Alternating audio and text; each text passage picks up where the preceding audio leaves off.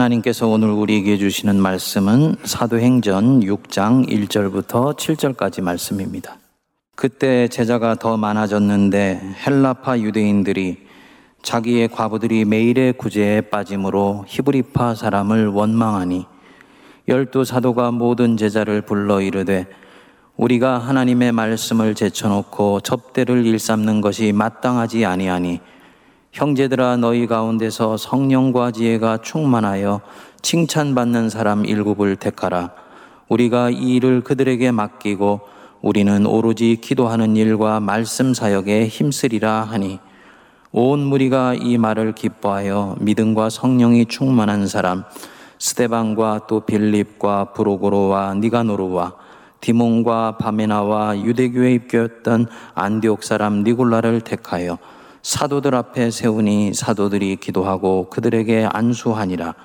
하나님의 말씀이 점점 왕성하여 예루살렘에 있는 제자의 수가 더 심히 많아지고 허다한 제사장의 무리도 이 도에 복종하니라. 아멘.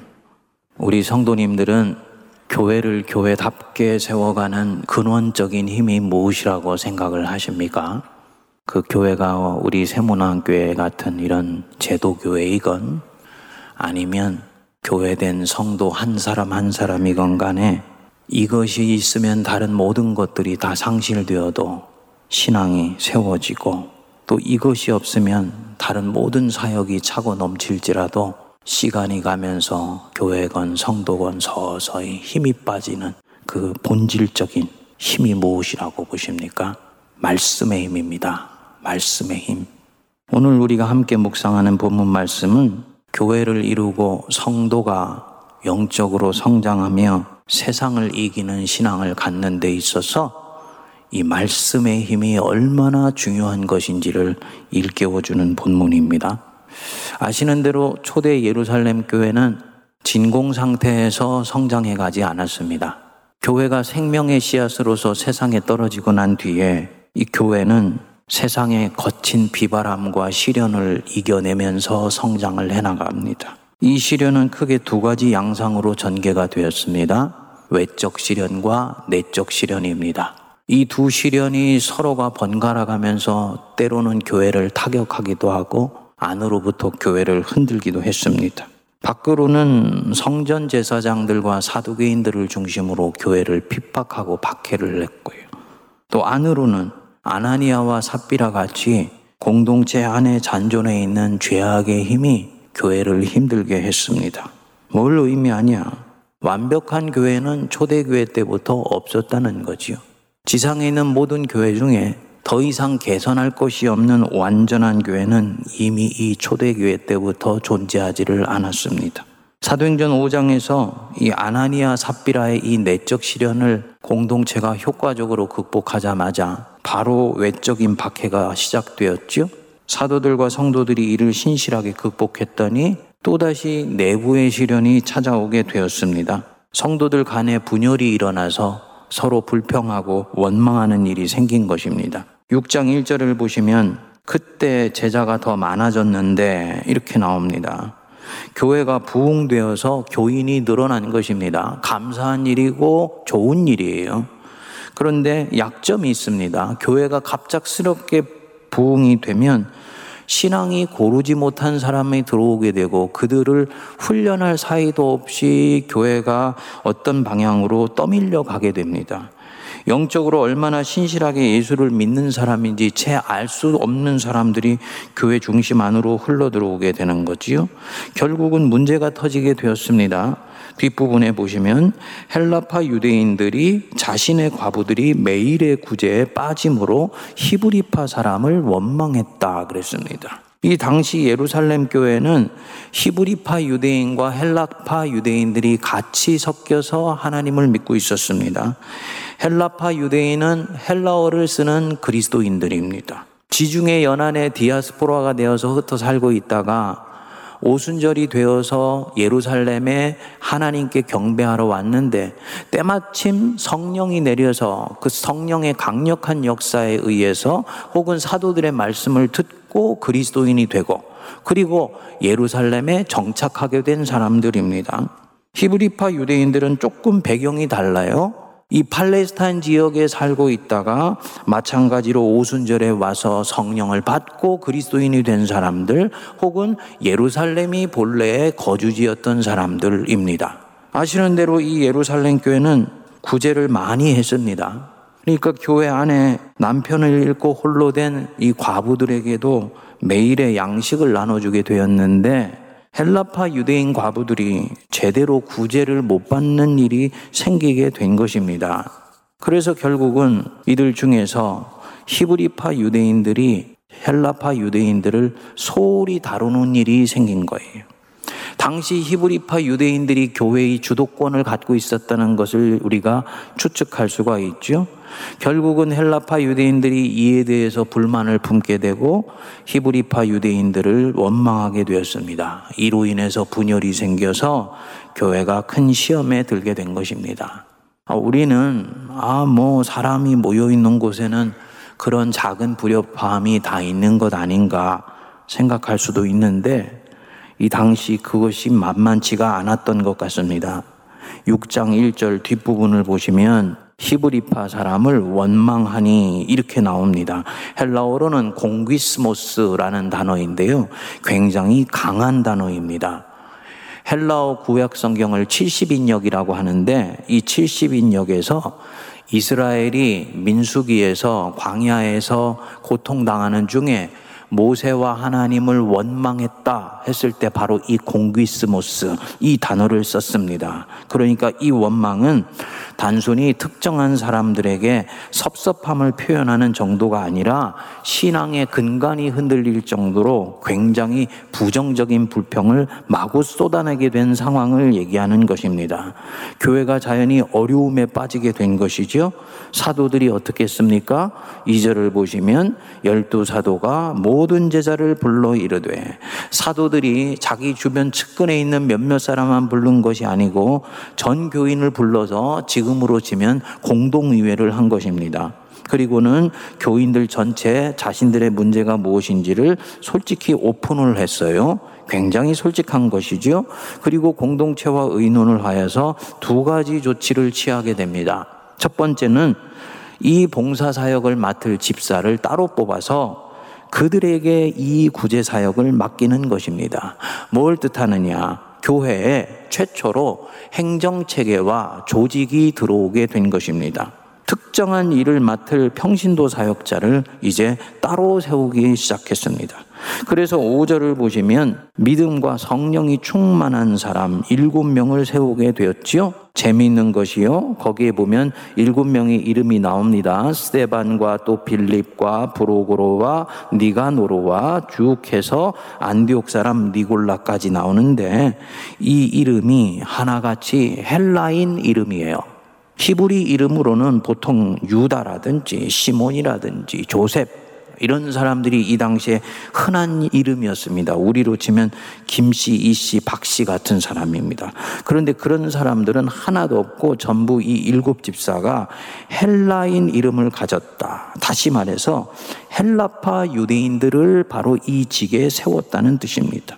보십시오. 여태까지 히브리파 유대인들이 주도해서 교회를 운영해 왔지요. 사도들도 굳이 따지면 히브리파 유대인들이지요. 그런데 이제 헬라파 유대인 중에서 일곱 집사를 세우게 되었습니다. 교회의 힘과 균형의 조화를 이루기 시작했다는 것입니다. 모든 교인들이 이렇게 마음을 모아서 결정한 거예요.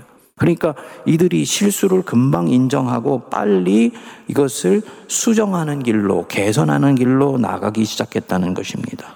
둘째로 4절에 보시면 사도들이 기도하는 일과 말씀 사역에 본인들은 힘쓰겠다고 선서합니다. 이 사도들의 지혜가 돋보이는 대목입니다.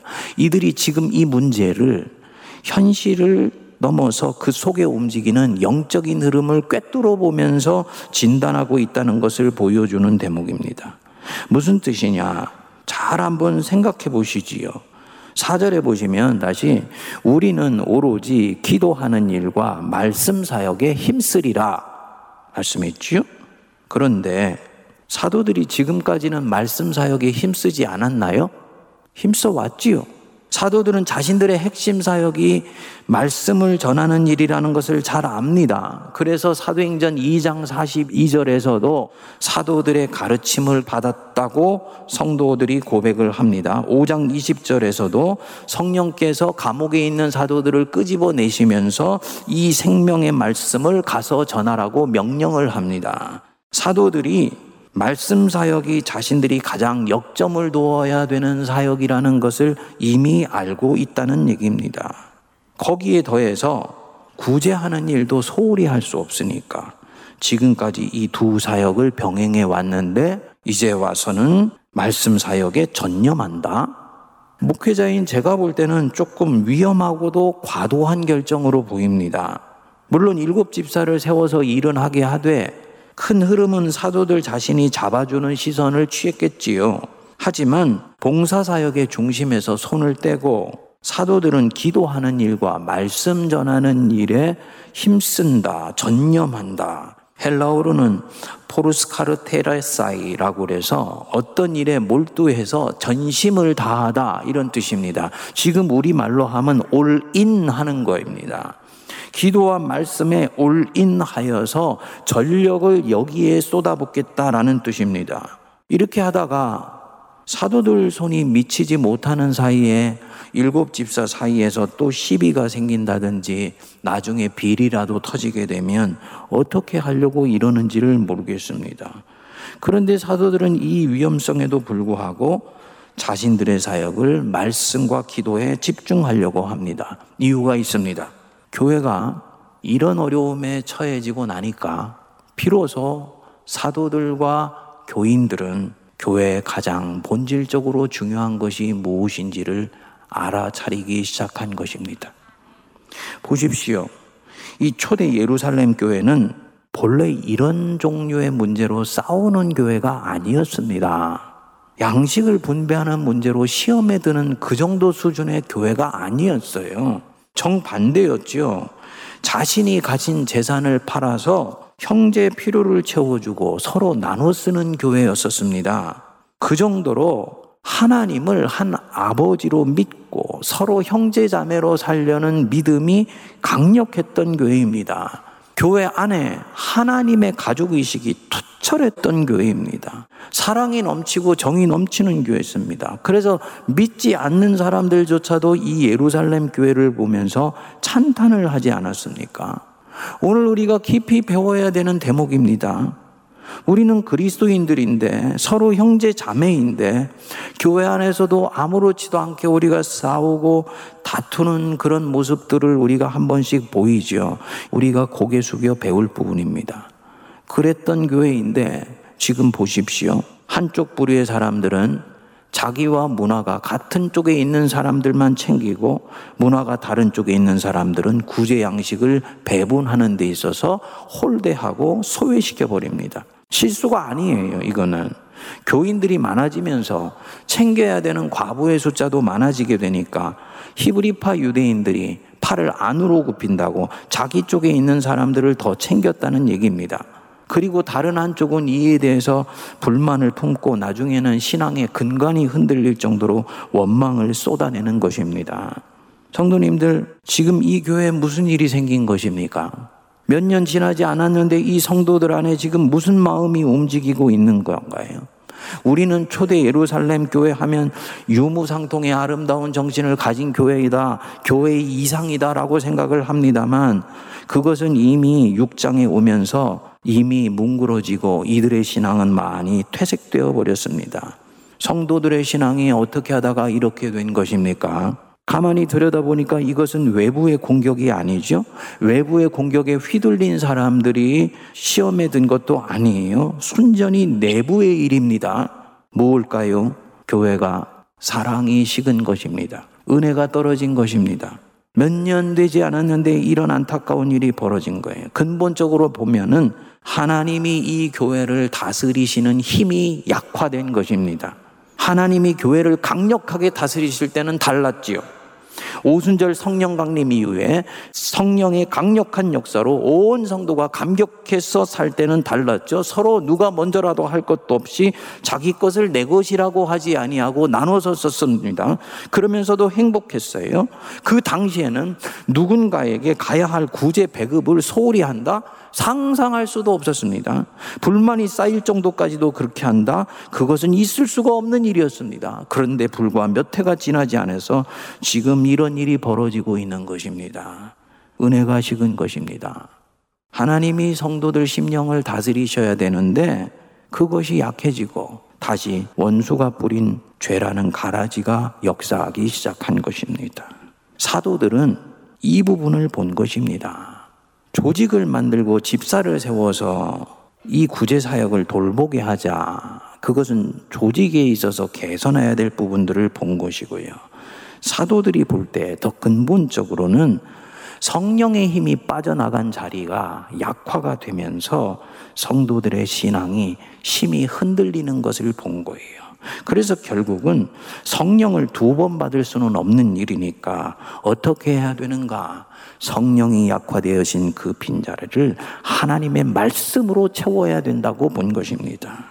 하나님의 말씀이 성도들 심령을 다스리시게 하여서 교회를 교회된 성도들 한 사람 한 사람을 다시 은혜 위에 든든히 세워가려고 하는 것입니다. 그렇게 하려고 보니까 자신들이 지금 여러 가지 사역을 하고 있는 거예요. 사도들 자신이 말씀에 시간과 에너지를 쏟아부을 수 있어야 되는데 인간으로서는 한계가 있는 것입니다. 그래서 구제 사역은 일곱 집사에게 맡기고 본인들의 가진 핵심 사역인 말씀과 기도에 이제 집중하는 것입니다. 교회 안에서 사역의 역할 분담이 이루어지게 된 것이지요. 이렇게 조치를 했더니 교회가 어떻게 되었습니까? 7절 한번 여러분 보십시오. 하나님의 말씀이 점점 왕성하여졌다. 하나님의 말씀이 점점 왕성하여졌다.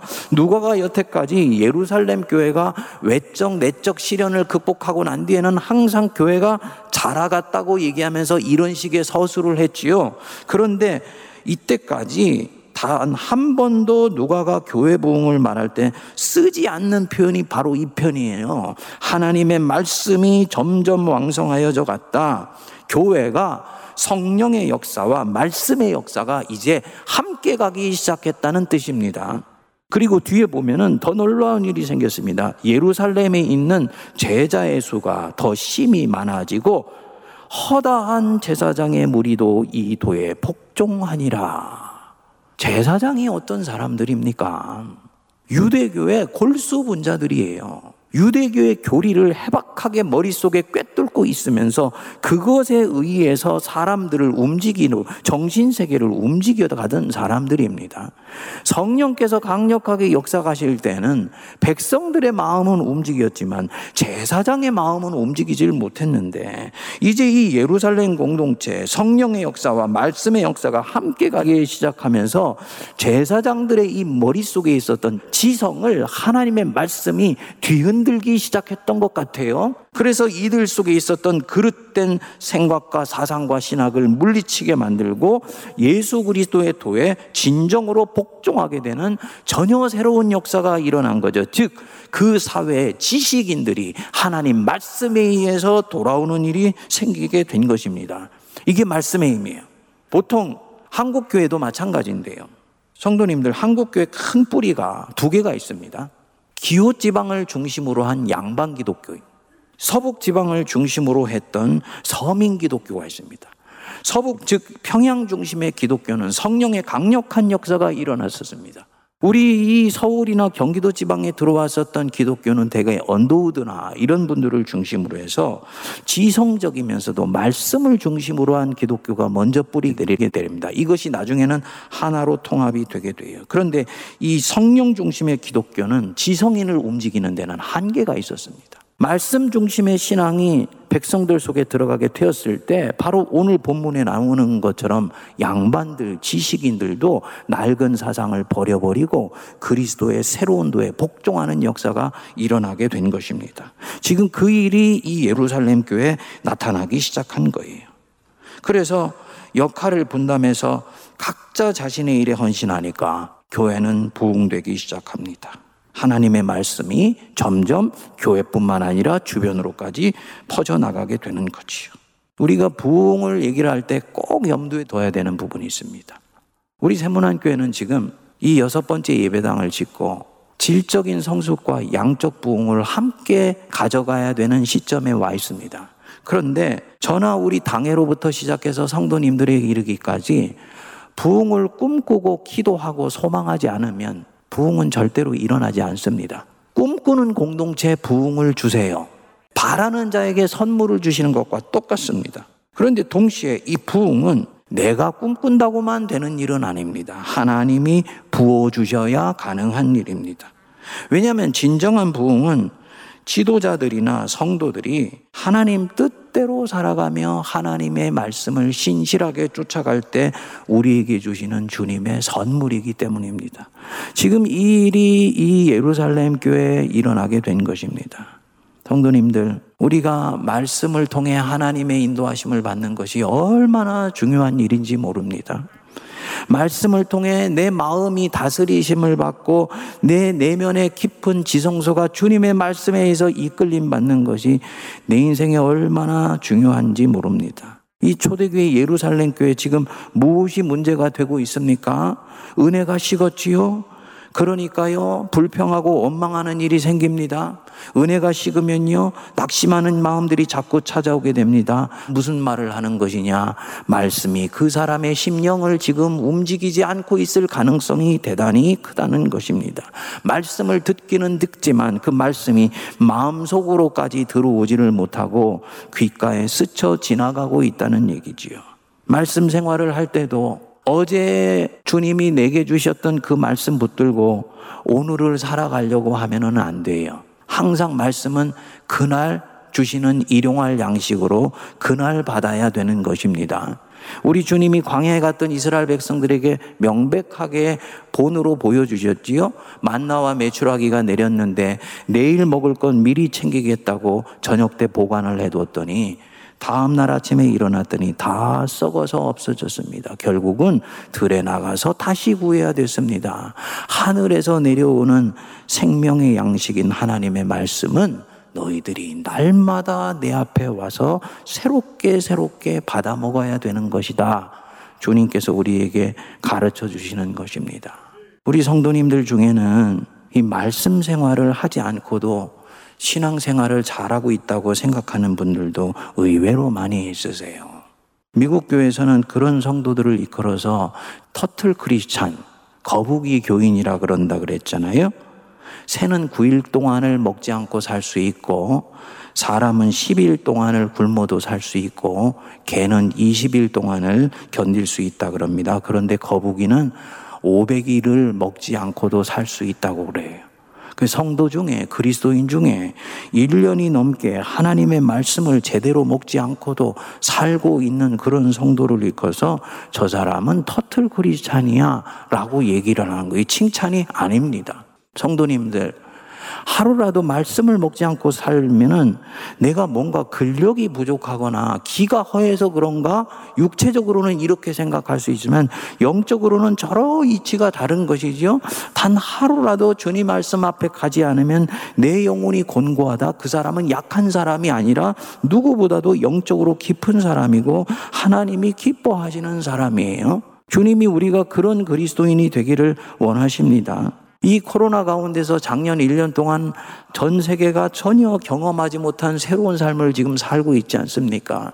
우리 한국 교회도 130여 년 역사 속에서 전쟁 동안에도 계속됐던 예배가 결국은 비대면으로 진행되는 아픔을 겪었습니다. 작년 연말이 지나면서 교회의 1년 동안의 사역과 모든 재정들이나 이런 것들을 결산을 해봤더니 교회들 중에서 이 코로나에 뿌리가 흔들거리는 그런 교회가 있었던가 하면은 이 코로나 속에서도 견디면서 오히려 성도들이 내적으로 성장하는 그런 교회들이 있더라는 것입니다. 어떤 차이냐? 목회자가 기교와 테크닉에 의존해서 목회를 하고 성도들에게 잠깐 자극적이고 좋아 보이는 프로그램으로 이때까지 목회왔던 교회는 이 코로나 속에서 모든 목회적 기능들이나 사역들이 올스톱되면서 힘들어졌습니다. 반면에 교회가 본질에 충실했던 교회, 예배, 말씀, 기도, 훈련에 충실했던 교회는요, 교회가 오히려 이 코로나 가운데서도 단단히 지켜지면서 성도들의 내면이 오히려 강해지는 역사가 일어났습니다. 그러면서 한국교회가 이 코로나 속에서 확실하게 받은 교훈이 있어요. 본질에 충실한 교회가 결국은 살아남는 것이다. 성도님들도 마찬가지죠. 본질에 충실한 성도가 결국은 세상을 이기는 것 믿으시기 바랍니다. 본질 중에 본질이 하나님의 말씀이에요. 그래서 우리 오늘 우리가 어린이 주일인데 자녀들에게 무엇을 가르치겠습니까? 신명기 6장 6절 7절 보면 오늘 내가 네게 명하는 이 말씀을 너는 마음에 새기고 네 자녀에게 부지런히 가르치며 집에 앉았을 때든지 길을 갈 때든지 누워 있을 때든지 일어날 때든지 이 말씀을 강론할 것이라. 그러면 네 자녀가 하나님을 떠나지 않을 것이다. 잠시 떠나서 방황한다 할지라도 그 머리에 박아놓은 하나님 말씀 때문에 결국은 돌아오게 될 것이다. 말씀으로 가르쳐라. 믿으시기 바랍니다. 코로나 속에서 우리 세문안 교회가 2021년 들어서면서 우리가 세문안 성경 일독을 하고 있지 않습니까? 저는 처음에 이 세문안 성경 일독을 할 때 성도들이 코로나 속에 힘든데 잘 할까 하는 염려도 있었는데요. 혹시 우리 세문안교회 성도님들이 수준이 있으세요? 얼마나 좋아하는지 몰라요. 그래서 제가 이제 4년째 목회를 하는데 그동안 저한테 한 번도 담임 목사 칭찬 안 했던 분들도 목사님 세문안 성경 일독 정말 잘하셨습니다. 격려해 주시더라고요. 담임 목사 개인 머리에서 나온 게 아니죠. 우리 장로님들, 부목사님들 다 함께해서 성도들의 영적인 양식의 통로로 삼은 것이지요. 우리 성도님들 세문안 성경 일독 열심히 참여하시기 바랍니다. 혹시 여러분들 중에 같이 성경 일독 하다가 홍해바다 지나다가 빠져 죽으신 분, 복음서 가서 세례요한한테 세례 받으시고 아직 물에서 나오시지 않으신 분, 다 나오셔서 이 성경 일독 지금 시 가서 잠원하고 있는데요. 함께 참여하시기 바랍니다. 저도 하다가 중간중간에 빼먹어요. 근데 감사한 건 뭐냐면 우리 부교육자들이 다 이거를 홈페이지에 유튜브에 올려놨지 않습니까? 그거 딱 빠진 거 챙겨서 듣고 계속 쫓아가면 되는 것이거든요. 하나님이 우리에게 은혜 주실 줄 믿습니다. 주일 예배, 아침 예배, 수요 예배, 금요 기도회, 공예배 이런 때일수록 집중하십시오.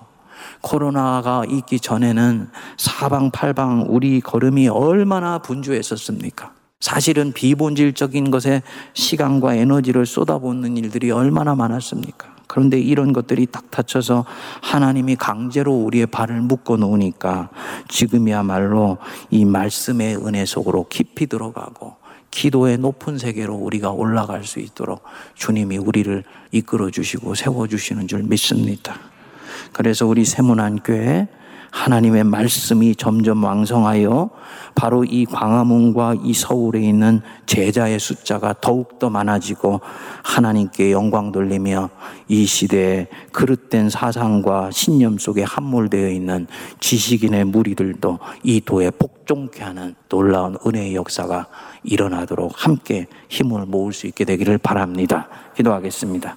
거룩하신 하나님 아버지, 성령의 강력한 역사가 빠져나간 자리에 오히려 말씀에 전혀 새로운 질을 공급하여서 교회를 새롭게 일으키시는 성령님의 놀라운 지혜를 배우게 하여 주셔서 감사합니다.